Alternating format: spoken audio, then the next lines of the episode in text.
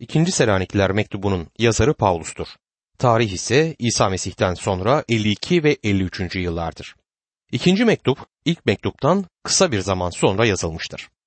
Bu mektubun yazılış nedenine birlikte bakalım. Elçi Paulus Selanik'teki inanlara ikinci mektubunu yazdığında Selanik'teki inanlar hala bebektiler. Paulus'un onlara yazdığı ilk mektup onların aralarında bazı sorunların doğmasına neden oldu ve Elçi Paulus ikinci mektubunu bu sorulara yanıt vermek amacıyla yazdı. Elçi Paulus'tan geldiği söylenen bir mektup ya da haber vardı ortada ve bu karışıklıklara neden olmuştu. Bu yanlış haber İsa'nın geldiğini ve inanlarını bir araya topladığını bildirmekteydi ve dünya Rabbin günü diye bildirilen yargı gününün ellerine teslim edilmişti. İlk mektupta da gördüğümüz üzere bu insanlar türlü işkencelerden geçmekteydiler. İncil adına acı çekiyorlardı ve insanlar için sıkıntı döneminin başlamış olduğuna inanmak kolaydı. Ve tüm inanlılar ölenler hariç Mesih'le gökte buluşmayı kaçırmışlardı bu mektuba göre.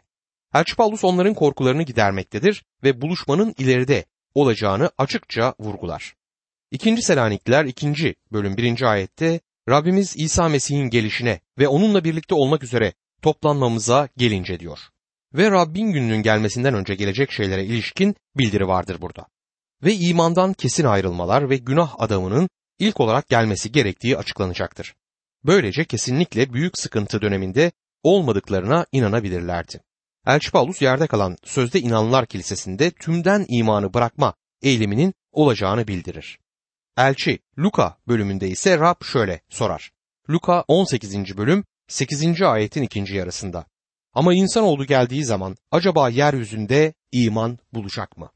Grekçe göre bu sorunun sorulma şekline verilecek yanıt olumsuz şekilde olmalıdır. O yeniden yeryüzüne geldiğinde iman olmayacaktır. Sözde inanlar kilisesi imanı tümden terk etmiş olacaklar o zaman. Bu vahiy bölümünde açıklıkla belirtilmektedir. Dördüncü bölümde kilise dünyadan alınır. Geride tanrısayarlığın bir türü ama tanrısayarlığın gücünü reddeden boş bir kurum, organizasyon kalır. Aynı bölüm vahiy 17. bölümde genel kadın olarak korkunç bir resimlemeyle anlatılmaktadır. Selanik'teki inanlılar büyük sıkıntı dönemine girdiklerini düşündüler. O zamandan bu yana sıkıntılara ve işkenceler içerisine düşen inanlılar büyük sıkıntı döneminin başladığına inandılar. Örneğin İkinci Dünya Savaşı esnasında bazı inanlı İngiliz bakanları büyük sıkıntı döneminin başladığını ve bunu yaşadıkları sonucuna vardılar. Bir vaiz arkadaşım inanların büyük sıkıntı dönemini yaşayacaklarına inanıyor. Kilisenin şimdi bu dönemi yaşadığını düşüncelerine ekliyor. Uzun bir aradan sonra bir arada öğle yemeği yiyorduk. Bir dostumuz bizi bahçesinde ızgara yemeye çağırdı. Sonunda konu kiliseye ve büyük sıkıntı dönemine geldi. Kilisenin büyük sıkıntı döneminde olduğunu iddia etmekteydi. Bu iddiasını şöyle savundu. Eğer sen de 2. Dünya Savaşı'nı yaşasaydın, kilise üyeleriyle her geceyi yeraltı sığınaklarında geçirseydin, her akşam sinir krizleri geçirenlere tanık olsaydın ve ertesi gün vatan topraklarının elden gideceğini düşünseydin, sen de benim gibi inanırdın. Ona şu yanıtı verdim. Ben de senin yaşadığın ortamda olsaydım o zaman bu gerçekten büyük sıkıntı dönemidir diyebilirdim ama savaş sona erip de bugünlere geldiğimizde ülke yeniden huzura kavuşmuşken ve inanlara yönelik doğrudan saldırılar yokken acaba bu büyük sıkıntı dönemi mi diye de sorardım kendime. Bana baktı ve alay mı ediyorsun dedi. Alay etmeyi düşünmediğimi söyledim. Onun alay ettiğini ben düşünmüştüm. Kutsal kitabın büyük sıkıntı dönemine ilişkin bildirdikleri 2. Dünya Savaşı'nda olanlardan çok daha kötüdür. Bu dönem Mesih tarafından o denli iyi açıklanmıştır ki bu konuda paniğe kapılmaya, gereksiz hareketlere girişmeye neden yoktur. Mesih'in bu dönemin ne şimdiye dek görülmüş ne de yaşanmış olay olacağını açıkladığını hatırlatmak isterim. Hiçbir şey bunun zamanını öne ve hiçbir şey de geriye alamayacaktır. Birinci Selanikliler mektubunda Elçi Paulus Mesih'in yeryüzüne gelerek kilisesini göğe alması üzerinde durmuştu. İkinci Selanikliler mektubu Mesih'in ikinci gelişi üzerinde yargıyla gelişi ve yeryüzü üzerindeki egemenliğini saptaması konusunda bilgi verir. Bu son olaylar bildirisi olarak tanımlanmaktadır. Dikkat edin. Kilisenin göğe alınması onun ikinci gelişi demek değildir çünkü henüz yeryüzüne gelmedi. Bildiri açıktır. Bizler havada onu karşılamak üzere alınıp götürüleceğiz. Grekçe'de alınmak sözünün anlamı kapılmak, yakalanmaktır. Yani harpazo sözcüğüdür. Dünyanın dört bir yakasından toplanıp havada onu karşılayacağız. ve Mesih inanlarıyla birlikte yeryüzüne gelecek ve egemenliğini o zaman kuracaktır. Bu iki olay arasında kalan zaman büyük sıkıntı dönemine aittir. Birinci Selanikler'de de gördüğümüz üzere kilisenin göğe alınması eski antlaşmanın konularından değildir. Bu öğretiye eski antlaşmada rastlanmaz. Eski antlaşma döneminde yaşayan kutsal yaşamların umudu yersel bir umuttu. Onlar Mesih'in gelişini ve bu dünya üzerinde egemenliğini kurmasını bekliyorlardı. Yer üstünde bir cennet, göklerin egemenliği deyimi dünya üzerinde hükümranlığı anlatmaktadır. Bazı tanrı bilimciler bunu çok karışık bir hale getirirler. Öyle ki bu konularda teori üzerine teoriler üretilmiştir. Ancak göklerin egemenliği Mesih'in de öğrettiği gibi göklerin dünya üzerindeki hükümranlığıdır. Çünkü bu dünya o geldiğinde asıl o zaman cennete dönüşecektir. İkinci Selanikliler bölümünü bazı safhalara, bazı aşamalara ayırabiliriz. İnanların şimdiki dönemde çektiği işkenceleri ve imansızların gelecekteki yargısını, Mesih'in gelişindeki yargıyı 1. bölüm 1 ila 12. ayetlerde görürüz. Burada bir tanım vardır 1. bölümde 1 ve 2. ayetlerde. İnanlıların çektiği işkenceleri ve bunun getirdiği meyveleri ise 1. bölümde 3 ila 7. ayetler arasında okumak mümkündür. Mesih'in gelişindeki kötünün yargılanmasını 1. bölüm 8 ila 12. ayetler bize aktarır. Mesih'in gelişinde dünyayı bekleyen durum 2. bölüm 1 ila 12. ayetlerde konu edilir. İlk olay kilisenin göğe alınmasıdır. 2. bölüm 1. ayet. Sonra Rabbin gününde kilisenin göğe alınmasının izlenmesi vardır. Tümden imanı bırakma eylemi ve günah adamının belirgin olması ise 2. bölüm 2 ila 5. ayetler arasında konu edilir. Gizemli yasasızlık şimdilerde işlenmektedir. Kutsal ruhça sınırlandırılmıştır bu. 2. bölüm 6, 7 ve 8. ayetlerde bunun altı çizilir. Yasasız adam büyük sıkıntıda sahnede olacaktır. 2. bölüm 9 ila 12. ayetlere göre. Mesih'in gelişinin uygulamadaki yönleri 2. bölüm 13. ayetten 3. bölüm 18. ayete kadar temel konu edilmiştir. İnanların Tanrı sözünde desteklenmeleri gerektiği 2. bölüm 13 ila 17. ayetlerde anlatılırken 3. bölüm 1 ila 7. ayetlerde inanların yaşam yürüyüşlerinde desteklenmeleri gerektiği teşvik edilir. İnanlar yaptıkları işlerinde desteklenmelidir diyen aşama ise 3. bölüm 8 ila 18. ayetlerdir. Selanikler 2. bölüm 1. ayetteki temel konu inanların şimdiki işkenceleri ve imansızların gelecekteki yargısı yani Mesih'in gelişindeki yargısıdır. 2. Selanikliler 1. bölüm 1. ayet şöyle başlar. Paulus, Silvanus ve Timoteus'tan babamız Tanrı'ya ve Rab İsa Mesih'e ait Selanik Kilisesi'ne selam. Elçi Paulus kiliseye her zamanki tatlı selamlaması ile ruhsal ve tanrı bilimsel gerçeklere oturmuş olarak konuşur. Elçi Paulus Silas ve Timoteus'un selamlarını da ekler.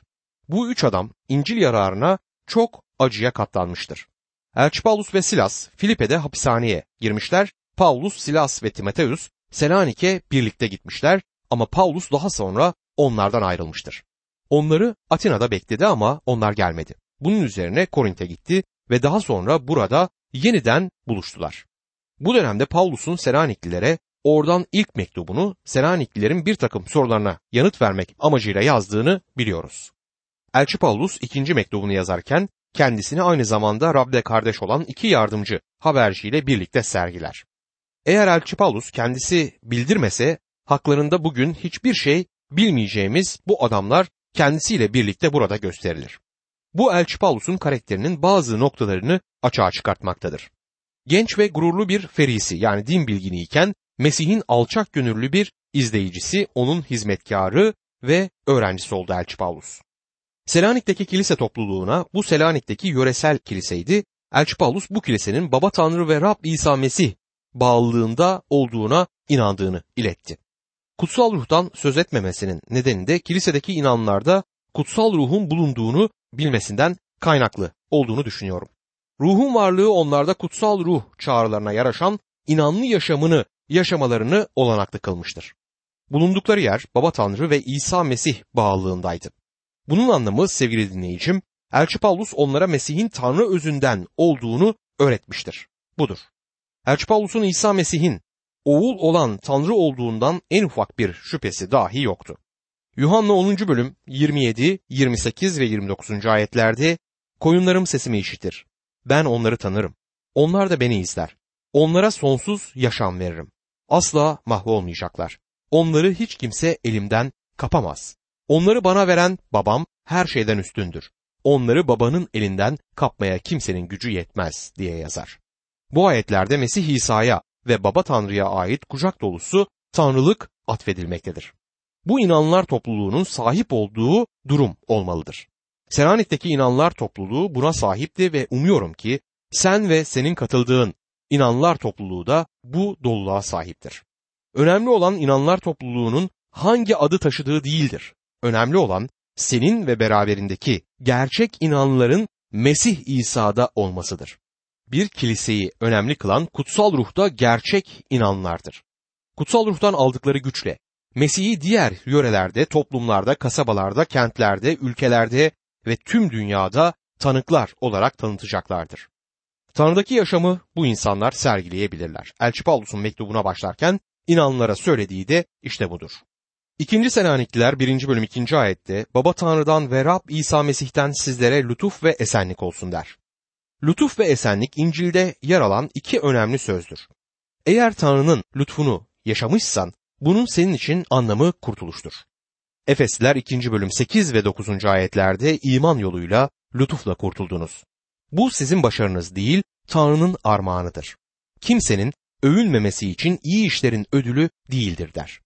Kayıp bir günahlı olarak Tanrı'ya geldiğinde hiçbir şeysiz ellerin boş olarak ondan her şeyi alırsın ve böylece Tanrı'nın lütfunu yaşarsın. O sana kurtuluşu sunar. Tanrı armağanı sonsuz yaşamdır. Bir armağan için çalışmazsın. Eğer çalışırsan bu armağan olmaz. Kazandığın bir şey olur. İşte bu bir paradokstur. Tanrı senin sırtını çocukluğundan bu yana iyi bir çocuk olduğun için sıvazlamaz. Kurtuluş Tanrı'nın sana bir armağanıdır. Onun bir lütfudur. Günahlı insan mahkumdur ve mahvolmaya gitmektedir ama Tanrı'nın lütfu Mesih İsa'da sonsuz yaşamdır. Buna kişi imanla sahip olur. İşte bu lütuftur. Esenlik ise eğer Tanrı lütfunu yaşamışsan o zaman onun esenliğine ilişkin bilgidir. Esenlik gece üzerinde uyuyabileceğin dünyanın en yumuşak yastığıdır. Günahlarının bağışlandığı güvencesine kavuştuğunda bu esenlik yüreğine gelir. Esenlik herhangi bir psikolojik tedavi sonucunda gelmez. Doğaüstü kaynaktan, Baba Tanrı'dan ve Rab İsa Mesih'ten gelir. Doğaüstüdür. Eğer buna sahip değilsen sahip olabilirsin. Bu Mesih'e dönen kayıp günahlılara Tanrı'nın armağanıdır. Şimdi inanların çektiği işkenceler ve bunun getirdiği meyvelere 2. Selanikliler 1. bölüm eşliğinde bakalım. 2. Selanikliler 1. bölüm 3. ayette şöyle der. Kardeşler sizin için her zaman Tanrı'ya şükran borçluyuz. Böyle yapmamız da yerindedir. Çünkü imanınız büyüdükçe büyüyor, her birinizin öbürüne olan sevgisi artıyor der. Bu ayetin konusu sevgidir. Elçi Paulus 4. ayette iman ve katlanış konularında konuşur. 3. ve 4. ayetlerde Elçi Paulus'un küçük bir üçlük kurduğuna tanık oluyoruz. İman, sevgi ve katlanıştır bu. Bu üç terim soyut kavramlardır ama bizler onları soyutluktan çıkartıp somut hale getirmeliyiz. Bunlar bizimle beraber olmalıdır. Bu Elçi Paulus'un 1. Senayilikler 1. bölüm 3. ayette belirttiği imandan kaynaklanan sonuçlardır. Kurtaran iman bazı meyveleri de ortaya çıkartır. Kurtuluş sağlayan iman Tanrı çocuğunun yüreğinde sevgi oluşturacaktır. Sevgili arkadaşım, eğer Tanrı çocuğuysan, istesen de istemesen de benim görüşlerim, teolojim hoşuna gitse de gitmese de beni sevmen gerekir. Aynı şekilde benim de seni sevmem gerek. Bu harika bir düzendir. Tanrı çocuğu sevmekle yükümlüdür. İncil'de şöyle okuyoruz. Romalılar 13. bölüm 8. ayet. Birbirinizi sevmekten başka hiç kimseye bir şey borçlu olmayın. Çünkü başkalarını seven kutsal yasayı yerine getirmiş olur. Başka bir deyişle sevmekle sorumluyuz. Bir sonraki ayette Elçi Paulus iman ve sevgiyle birlikte kullandığı üçüncü sözü ele alacaktır. Bu ise katlanış sözüdür. Bu trafik lambalarında yeşili beklemek de gösterilen katlanış değildir. Tanrı için yaşamak, karşısına çıkmasına izin verdiği her şeyi kabul etmen ve tüm bunların sonuçta iyiye dönüşeceğini bilmen demektir. Bu o katlanıştır ki bir gün amacına Tanrı katında onun huzurunda ulaşacaktır. Bu senin dikenli yaşam yollarında ilerlemeni olanaklı kılar. İnanlının yaşamı bana otoyolda yolculuk yapmayı anımsatır. Bir defasında Mardin'e kadar uzanan bir yolculuğum oldu. Van'a dek uçakla uçtum. Dönüş yolculuğunu otobüsle yapmaya, çevreyi daha iyi görebilmek açısından karar vermekte tereddüt etmedim. Doğu'nun kış şartlarının yolları kısa zamanda eskittiği olanakların azlığı çerçevesinde yapılamayan dar yollarda yalpalaya yalpalaya ilerlemeye başladık. Otobüsün tuttuğu kişiler midesi bulananlar çoktu. Zaman zaman biraz daha iyi yollarda olsak da o zamanlar İzmit İstanbul arasında olan çift şeritli otoyola burası benzemiyordu. İzmit'e gireceğimiz otobana yaklaşmamız bizi sevindirdi. Birçoğumuz yolları virajlı olan bu yaşam yolunda. Yol bozuk ve bu yol üzerinde ilerlerken sıkıntımız var. Ama eğer güzel geleceğe ilişkin bilgin varsa bu sana katlanıştan doğan umudu verecektir. Bu umut ilerideki düz yolu sana gösterir ve bu düz yol senin sandığından da belki yakın. Kardeşlerim sizler için Tanrı'ya her vakit teşekkür etmek boynumuzun borcudur. Bunu yapmalıyız. Bu bize yapmaya mecbur olduğumuz bir görevi anımsatır. Senin için ona teşekkür etmeyi. Çünkü imanınız hızla gelişiyor ve her birinizin karşılıklı sevgisi bollaşıyor. Kardeşin karşısında ona ait şeylerde büyümeden, Tanrı karşısında ona ait şeylerde büyüyemezsin. Tanrı lütfunda, bilgide ve imanda büyürsen, kardeşine olan sevgide de büyüyeceksin. Tanrı bize küçük sıkıntıların gelmesine izin vermelidir ki, bu yaşamımızda sabrı üreten bir disiplini oluştursun. Bu ilerilere, geleceğe umutla bakmayı bizlere sağlar. İkinci Selanikler 1. bölüm 4. ayette. Bu nedenle bizler, katlandığınız bütün zulüm ve sıkıntılar karşısındaki sabır ve imanınızdan ötürü Tanrı'nın kiliseleri arasında sizinle övünüyoruz der.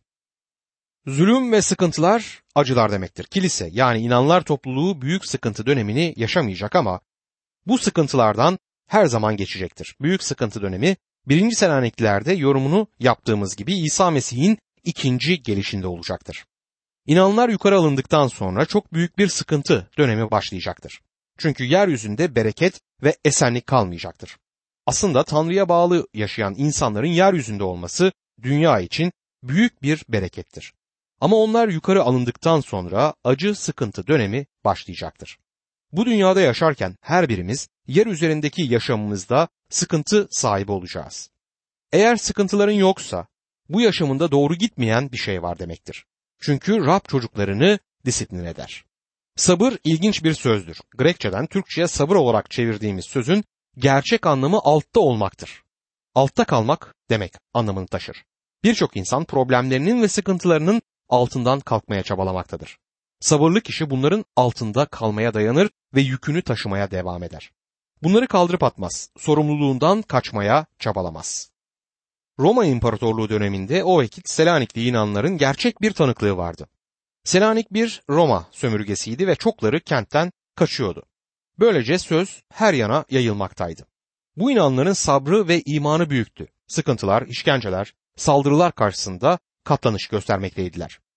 Sıkıntı bizlerce yaslanacak garip bir sözcük değildir. Tanrı sözü bunu bize şimdiki yaşamda acı ve sıkıntılarımız olacağını belirterek yapar. Elçi Petrus bunu açık bir şekilde 1. Petrus 4. bölüm 12. ayette şöyle dile getirir. Sevgili kardeşlerim sınanmanız için size giydirilen ateşten gömleği size garip bir şey oluyormuş gibi yadırgamayın. Bazen inanlar Tanrı bunun başıma gelmesine neden izin verdi? Bu şeyler hep benim başıma geliyor der. Bu iddiaları yapmamak yerinde olur. Başına her ne geliyorsa yalnız sen değilsin bunları yaşayan. Sıkıntıların başımıza gelmesi garip değil. Elçi Petrus sözlerini sürdürerek 1. Petrus 4. bölüm 13. ayette bakın neler söylüyor. Tersine Mesih'in acılarına ortak olduğunuz oranda sevinin ki Mesih'in görkemi göründüğünde de sevinçle coşasınız. Elçi Petrus aynı zamanda inanların kendi kendilerini sıkıntıya düşürmemeleri konusunda da onları 1. Petrus 4. bölüm 15. ayette uyararak şöyle der. Hiçbiriniz katil, hırsız, kötülük yapan ya da başkalarının işine karışan biri olarak acı çekmesin. İnanlı kendi elini ateşe sokar çünkü başkalarına ilişkin çok konuşmaktadır. Ve bu yüzden de sıkıntı çeker çünkü yakışıksız bir işe başlamıştır. Bu tür sıkıntı için hoşgörü bulunmaz. Bu şekilde sabrı oluşturan disiplin değildir. Bunu kısaca ifade etmek gerekirse yaptığının karşılığını almaktır. Elçi Petrus 1. Petrus 4. bölüm 16. ayette ama Mesih inanlısı olduğu için acı çeken bundan utanç duymasın. Taşıdığı bu adla Tanrı'yı yüceltsin der. Sabrı öğreten disiplin ile kötülüğün cezasını bulmak arasındaki derin farkı anlamak gerekir. Tanrı çocuklarını büyümeleri ve gelecek için umutları ve sabırları olsun diye sıkı bir düzene koyacaktır. Disipline sokar ve onları düzene alır. Yer üzerindeki yaşamımızda çok rahat olmamız gerekmez. Eğer rahatımız bol olursa Rabbin geri dönüşüne ilişkin umudumuz zayıflayacaktır. İkinci Selanikler 1. bölüm 5. ayette bütün bunlar Tanrı'nın adil yargısının belirtisidir.